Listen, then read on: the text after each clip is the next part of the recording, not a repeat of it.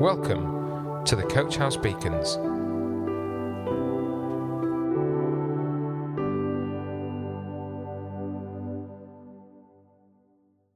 Hi, my name is Johnny. Welcome to this Coach House Beacon. My current job is working with children who have special needs and challenging behaviours. Many of them have had to leave mainstream schools, at least in part due to their behaviour, even if their ac- academic ability isn't too bad. Over time, I've noticed that one of the most important techniques in getting the children to live and work well is discover something that motivates them. Oftentimes, the class team and I have escalated punishments for bad behaviour to little effect. The result is often even worse behaviour with disregard for the consequences. A miserable child who can't get what they want without anything good and enjoyable to look forward to is just going to stay miserable.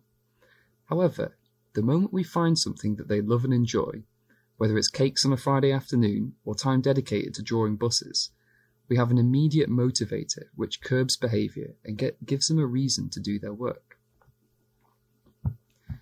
In a similar way, as Christians, we attempt to curb the equivalent of bad behaviour, and when we do so, it will always fail if we don't know and experience the goodness of God which motivates us to live for Him and enjoy Him. There are many scriptures that warn and encourage us to abandon our sin for the sake of knowing and seeing God, which brings its own reward and many other rewards as well.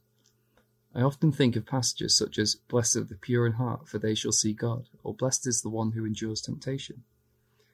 Seeing God and being blessed are objectively good things, but they often don't appeal to us.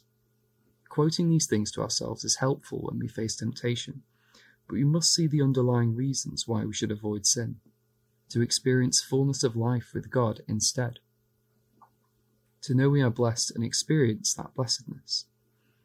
However, we often hear our feelings and experiences very loudly over the words of Scripture, even if we know them to be true. One response to this problem is just to shout a little louder. We might drown out our misgivings if we say with our voices that God is good. This is valuable, and sometimes in the heat of the moment it saves from a particular sin. However, it is easy to leave it at that and not deal with the issues at their root and reflect on those passages more deeply. It removes the symptoms, but it doesn't cure the disease. However, God wants us to see His goodness and enjoy life with Him at the very centre of it. The letter of James tells us this in chapter one, verse sixteen. "Do not be deceived, my beloved brothers. Every good gift and every perfect gift is from above, coming down from the Father of lights, with whom there is no variation or shadow due to change." First of all, what's a deception? We are deceived when we think that God is not the source of all goodness and is not good to us. Earlier in the chapter, James addresses some people's concern that it was God's God who tempts us. He argues this is wrong and that it is our desires which tempt us to sin. If God actively tempted us, we'd question whose side He was really on. Thinking that God tempts us can come from a suspicion that He does not really have our best interests at heart and that He's there to trip us up. James uses the image of light and shadow to further describe God. Every good thing and little light that we, we receive comes from God, the Father of lights.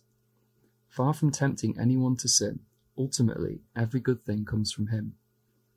This is emphasised more as James develops the example. There is no shadow or variation due to change with God. He is like a more perfect version of the sun, which is always shining, in which there is absolutely no shadow. If we find ourselves in shadow, it's not because He has changed or because He is inconsistent, rather we are. Only light comes from Him, the light source. Only good comes from Him, the source of all good. So what's our problem? Good doesn't always seem good. Core desires for money, sex and power often seem to be left unfulfilled by God, and we are constantly tempted to fulfill them in our own way. We want money to be comfortable, so we gamble or selfishly overwork because we believe that God can't or won't provide. We rush into relationships that aren't good because we want affection and acceptance, which we think God won't give us. We manipulate others and try to bring them down and elevate ourselves to gain respect and recognition because we don't think God values us enough. We need God to open our eyes to His goodness, or we won't see it. We want to fix things with a series of steps, But ultimately, our hope is God revealing his beauty, glory, goodness, and everything else to us in a way that changes our hearts and perspectives so that our many disappointments and troubles fall across this backdrop rather than becoming the center and totality of our experience. So how does God communicate the reality of his goodness towards us so that we can take it in and understand it, so that it changes our hearts and lives? It is through the Holy Spirit. He is described as an advocate to help you and be with you forever, the Spirit of Truth, as described in John fourteen, verse sixteen to seventeen. In First Timothy one, verse seven, Paul reminds us that we have received a spirit of power, love, and self-discipline, not timidity. Rest assured that whatever we are facing, we have the power to overcome it with God's help. So I want to offer five short points below, which help us to kickstart this journey of trusting God. First of all, locate your discontent and acknowledge it to God. Sharing your problems and joys is part of any authentic relationship, and it is the same here with God. As we voice our lack of contentment, he may begin to highlight in our minds his goodness in our situation, or his perspective on events that help us to see his goodness. This is how we begin engaging God with the problems that we are experiencing. Secondly, see what God has to say about it in the Bible. The Bible is the essential foundation that tells us who God is. If a specific issue or sin is bothering us, it benefits us to look at what the Bible has to say about it so that we have something solid to stand on. That gives us a good basis for our prayers and worship as we realize who God is and what he's offering us. Thirdly, spend time in worship and prayer. Romans twelve verse one describes what worship is: offering ourselves, our lives, and our preferences to God like a living sacrifice. This notably happens in our prayers and sung worship, corporately with other believers and individually too. When we spend time worshipping, we engage our emotions and open ourselves up to God so that he can shape our hearts and our minds. With God's help, this will begin to change us.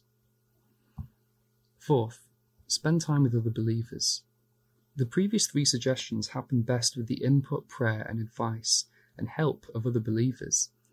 This is challenging at the moment, but it could just be a phone call with a friend, messaging each other, or just taking a walk in the park. This helps us get out of our own heads and see things from God's perspective through other believers. Finally, it's important to remember that it all depends on God. Most importantly, none of this happens without his help. It is thoroughly impossible.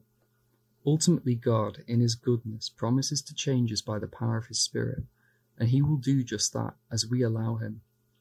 So I pray this for us from Ephesians three, verse sixteen to twenty-one. I pray that out of his glorious riches he may strengthen you with power through his Spirit in your inner being, so that Christ may dwell in your hearts through faith. And I pray that you, being rooted and established in love, may have power, together with all the Lord's holy people, to grasp how wide and long and high and deep is the love of Christ, and to know this love that surpasses knowledge, that you may be filled to the measure of all the fullness of God. Now to him who is able to do immeasurably more than we ask or can imagine, according to his power that is at work within us, to him be glory in the church and in Christ Jesus throughout all generations, forever and ever. Amen. Coach House Beacons, the Coach House Church Daily Devotional. To find out more, join us on Facebook, Instagram, or on our website at w w w dot coach house church dot org.